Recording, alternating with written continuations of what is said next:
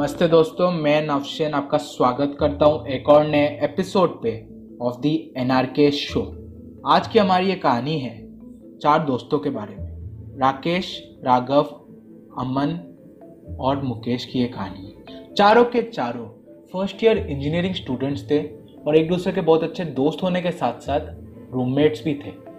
Friday शाम का समय था।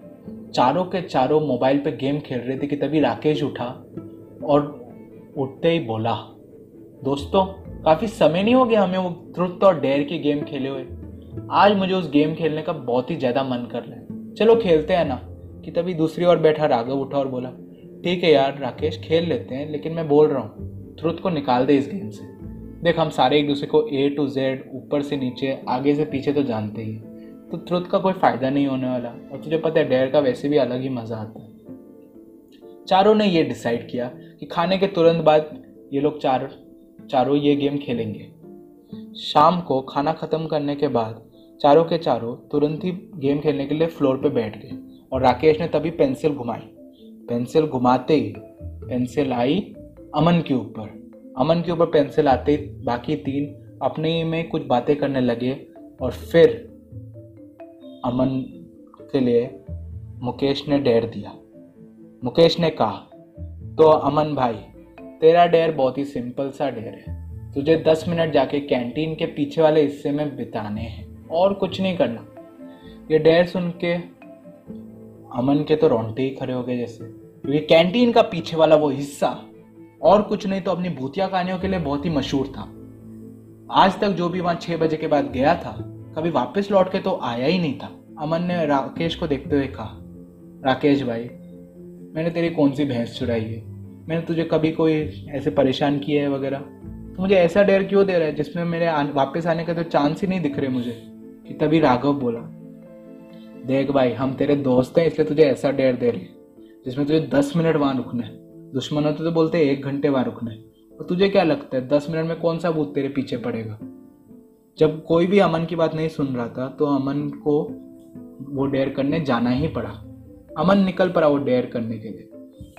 कैंटीन के पीछे वाले हिस्से में जाने के लिए दो पुराने हॉस्टल भी क्रॉस करने पड़ते थे, जो इस डेयर को और भी डरावना बना रहे जब अमन कैंटीन के पीछे वाले हिस्से में जा रहा था तो उसके पीछे राकेश, मुकेश और राघव भी गए। देखने के लिए कि अगर वो सच में कैंटीन के पीछे वाले हिस्से में जाता है, या आधे रास्ते में ही वापस आ जाता है। जब अमन कैंटीन के पीछे वाले हिस्से में पहुँचा तो राकेश, मुकेश और राघव तीनों के तीनों वापस अपने कमरे के लिए निकल गए। सोच के कि अगर वो इतना आ गया है तो दस मिनट रुक के वापस भी आ जाएगा।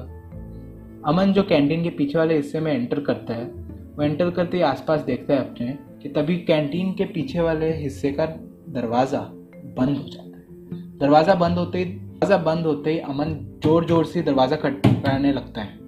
लेकिन कोई उसकी सुनता नहीं है और ना कोई उसके लिए दरवाज़ा खोलता है।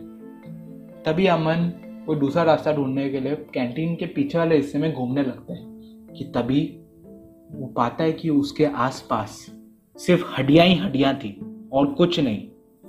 कोई गली हुई, कोई खून से लथपथ अलग अलग तरह की हड्डियाँ ही दिख रही थी उसे अपने आसपास कि तभी उसके पीठ पे किसी ने थपथपाया। अमन पीछे मुड़ा तो उसने देखा, उसके पीछे एक काले कपड़ों में बड़ा लंबा सा, चौड़ा सा आदमी खड़ा था जिसने उससे कहा। बेटे, तुम यहाँ क्या कर रहे हो? वो भी इतनी रात को। तभी अमन ने उससे कहा, अंकल, मैं टहलते टहलते यहाँ पहुँच गया। बस अभी जा ही रहा था। तभी वो उस आदमी ने कहा, चिंता मत करो बेटे, मैं तुम्हें ले जाऊँगा। बाहर। ये कहते ही अमन ने उस अंकल से पूछा तो आपको बाहर जाने का रास्ता आता है? हाँ बेटे, बाहर जाने का रास्ता मुझे आता है। है। लेके जाता हूँ तुझे बाहर आज तू तो बाहर क्या भगवान के पास चलेगा मेरे साथ। हाँ, जो भी आज तक इधर आया है वो मेरे साथ ही आया है। अमन को कुछ समझ नहीं आ रहा था कि वो किधर पहुँच चुका है क्योंकि तभी उसके वो आदमी जो अमन के सामने था उसने अमन का गला पकड़ लिया और बोलने लगा, चल आजा मेरे साथ अमन, ले चलता हूँ तुझे जन्नती दुनिया में। और तभी उस आदमी के हाथ की जो उंगलियाँ थी, वो अमन के पूरे शरीर के ऊपर ऐसे बढ़ने लगी जैसे किसी पेड़ पेड़ की रूट्स हो, जड़ हो। और तभी अमन बेहोश हो गया। थोड़ी देर बाद अमन को सिक्योरिटी गार्ड ने उठाया और बोला, यहाँ क्या कर रहा है तू बच्चे? कि तभी अमन ने जब अपने आसपास कोई हड्डियाँ वो आदमी भी नहीं पाया तो वो तुरंत ही वहाँ से उठा और भागने लगा अपने हॉस्टल की ओर। अपने हॉस्टल की वहाँ पहुँचते उसने राघव राकेश और मुकेश को यही कहानी बताई। ती, वो तीनों इसकी ये कहानी सुन के हंसने लगे बोले वाह वाह बंडलबाज इंसान दस मिनट उधर रुक के आए और इतनी सब कुछ चीज़ें हो गई तेरे साथ कि तभी अमन ने अपनी घड़ी पे टाइम देखा। तो अभी सिर्फ़ दस मिनट ही हुए थे उसको वहाँ से वापस आए हुए। अमन को समझ नहीं आ रहा था कि वो किधर है। उसके बाद हो क्या रहा है? कि तभी वापस राकेश पेंसिल घुमाने लगा कि तभी अमन ने कहा, नहीं यार राकेश भाई, अब मैं बहुत थक गया मैं और नहीं खेल सकता, मैं सोने जा रहा हूँ। कि तभी मुकेश ने भी कहा, चल यार, कल कंटिन्यू करते हैं। आज ये बहुत थका लग रहा है। चारों के चारों वापस सो गए। रात के दो बजे थे। अमन उठा वॉशरूम जाने के लिए, कि तभी उसने राकेश को भी अपने साथ आने के लिए उठा लिया क्योंकि उसे अब डर लगने लगा था। राकेश और अमन साथ साथ वॉशरूम गए और वापस आते समय दोनों बातें करने लगे, कि तभी राकेश ने अमन से पूछा, यार, अमन, सच में वहाँ पे भूत था क्या? कि तभी अमन ने कहा हाँ यार, मैं बोल रहा हूँ ना, वो भूत था। नहीं तो ये देखिए घाव कैसे आ गए मेरे हाथ वगैरह पे? तू ही बोल, इतना मोटा कट क्या मैं खुद पे बनाऊँगा भूत दिखाने के लिए? कि तभी राकेश हंसने लगा और बोला, तू तो बचपन से ही डरपोक था छिपकली तभी दोनों अपने कमरे के ओर पहुँच गए और अमन ने दरवाज़ा खोला। दरवाज़ा खोलते ही अमन ने पाया कि दूसरी ओर राकेश बेड पे सो रहा था। ये देखते ही अमन के तो जैसे पैरों थले ज़मीन खसक गई हो। वो इतना डर गया कि वो तुरंत ही बेड पे कूदा और बेड और चद्दर में जाके सो गया। उसे समझ नहीं आ रहा था उसके साथ हो क्या रहा है। थोड़ी देर बाद किसी ने दरवाज़ा खटखटाया। मुकेश ने अमन की पीठ पर थपथपाया और बोला, जा रे अमन, दरवाज़ा खोल। जैसे ही अमन ने दरवाज़ा खोला तो उसके सामने राकेश खड़ा था और उसने कहा, अरे यार अमन, मेरे तेरे साथ वॉशरूम क्या आया तू तो मुझे ही लॉक करके चला गया। और ये कहते ही राकेश हंसने लगा कि तभी अमन ने अपने पीछे सोए हुए राकेश को देखा तो वहाँ पे कोई नहीं था। बस एक खाली बेड पड़ा हुआ था।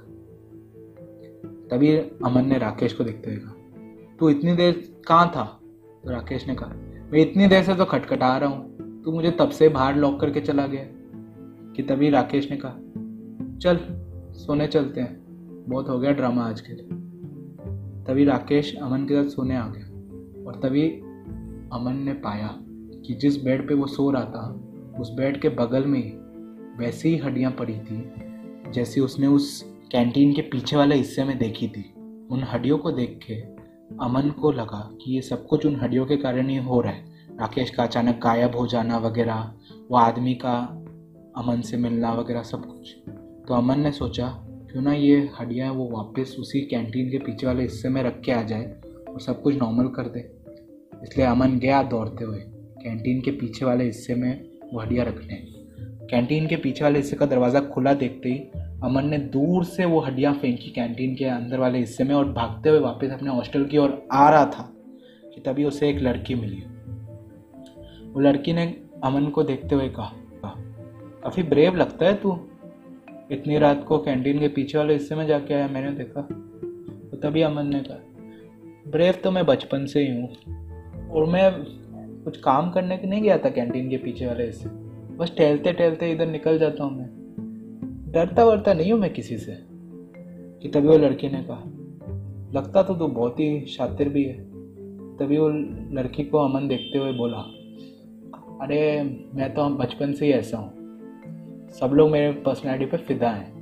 कि तभी वो लड़की ने कहा, मैं भी तेरी पर्सनैलिटी पे फिदा हो गई हूँ, अमन।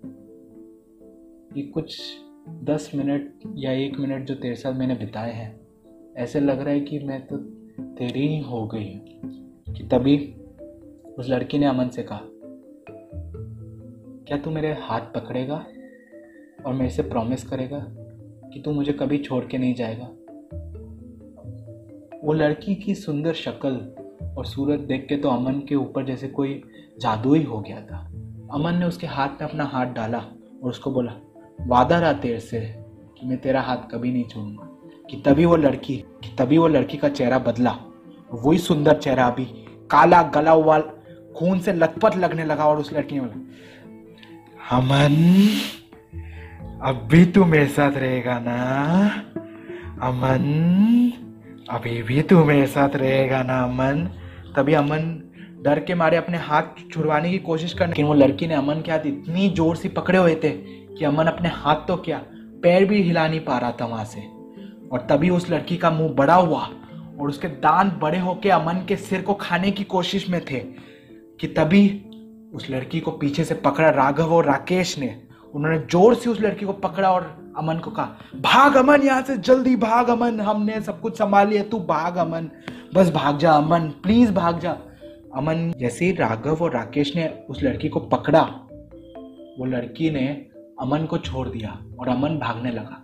जब अमन थोड़ी दूरी पर ही पहुँचा, उसने वापस पीछे मुड़ के देखा तो अभी भी राघव और राकेश ने उस लड़की को पकड़ा हुआ था और उससे जाने का ही कह रहे थे। उसने तभी जाते हुए देखा कि उन दोनों के चेहरे पे कुछ आँसू आ रहे थे, जिसको वो उस समय समझ नहीं पाया और भागता गया। भागते भागते जब वो अपने हॉस्टल के पास पहुँचा तो ज़ोर से किसी ने अमन के मुँह पे कुछ मारा और अमन बेहोश हो गया। अगले दिन अमन की सुबह हुई, पास ही के एक हॉस्पिटल में। जहाँ इंस्पेक्टर साहब ने उससे पूछा तो बेटा, आपका नाम है अमन श्रीवास्तव? ये पूछते अमन ने कहा हाँ अंकल। तो उन्होंने पूछा कि तुम रात को उस इलाके में क्या कर रहे थे कॉलेज के। तो तभी अमन ने उसको सारी कहानी बताई इंस्पेक्टर साहब को। इंस्पेक्टर साहब ने कहा कि तुम शुअर हो? कि तुम्हें उस लड़की से तुम्हारे दोस्त राकेश और राघव नहीं बचाया था? तभी आश्चर्यचकित भाव में अमन ने इंस्पेक्टर साहब से पूछा, क्यों? क्या हुआ इंस्पेक्टर साहब? तो इंस्पेक्टर साहब ने अमन से तभी इंस्पेक्टर साहब ने कहा, तुम्हारे तीनों के तीनों दोस्त, राकेश, मुकेश और राघव, कल रात आठ बजे कैंटीन के पीछे वाले हिस्से, जो भूतिया इलाका तुम्हारे स्कूल में कॉलेज में सब लोग कहते हैं, उस इलाके में मारे गए थे। और उनकी बॉडी भी हमें वहीं से मिली है। और तुम कह रहे हो कि रात के तीन बजे वो तुम्हें एक लड़की से बचा रहे थे। तुम थोड़ा ठीक से हो ना दिमाग में? कुछ पागल वागल तो नहीं होंगे हो अपने दोस्त के गम में? कि तभी अमन ने कुछ सोचा और समझा। उसको ये समझ आया कि उस रात जिन लोगों ने उसे, उस लड़की से बचाया, वो और कोई नहीं, राकेश और राघव की वो आत्माएँ थी, जिन्होंने अपने दोस्त को उस लड़की से बचा लिया था। और इसलिए जब अमन वहाँ से जा रहा था, वो दोनों उसको देख के रो रहे थे, जैसे कि वो आखिरी बार मिलने वाले थे उससे। अमन ये सोचते सोचते ही रोने लगा कि उसके दोस्तों ने उसकी जान कैसे बचाई थी। खुद के मर जाने के बाद भी उसके दोस्तों ने उसे बचा लिया था। पुलिस ने पुलिस ने अमन को यह बताया कि राकेश, राघव और मुकेश उसके पीछे पीछे कैंटीन के पीछे वाले हिस्से तक आए, लेकिन वापस जाते समय उन्होंने अपना रास्ता खो दिया और वो जंगल के एक इलाके में पहुँच गए, जो पहले कब्रिस्तान था और कैंटीन के पीछे वाले हिस्से के थोड़ी साइड पे था।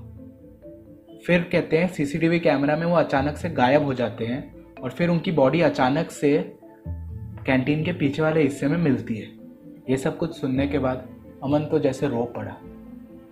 उसको समझ नहीं आ रहा था कि कल रात जिन लोगों ने उसे बचाया था, वो उनका धन्यवाद करे या गम मनाए कि अब वो लोग उसके साथ नहीं होंगे। किसी ने सही कहा है। कई बार दोस्ती निभाने के लिए लोग मरने के बाद भी वापस आ जाते हैं। थैंक यू अगर आपको हमारा ये आज का पॉडकास्ट अच्छा लगा हो please follow us on Spotify subscribe to us on YouTube और अगर आप हमें कोई दूसरे चैनल या पॉडकास्टिंग ऐप पे सुनते हैं, जैसे कि रेडियो पब्लिक हो गया या गूगल पॉडकास्ट तो उस पर भी फॉलो और सब्सक्राइब कर दीजिए ना। Thank you have a great day अच्छा दिन जाए आप सबका।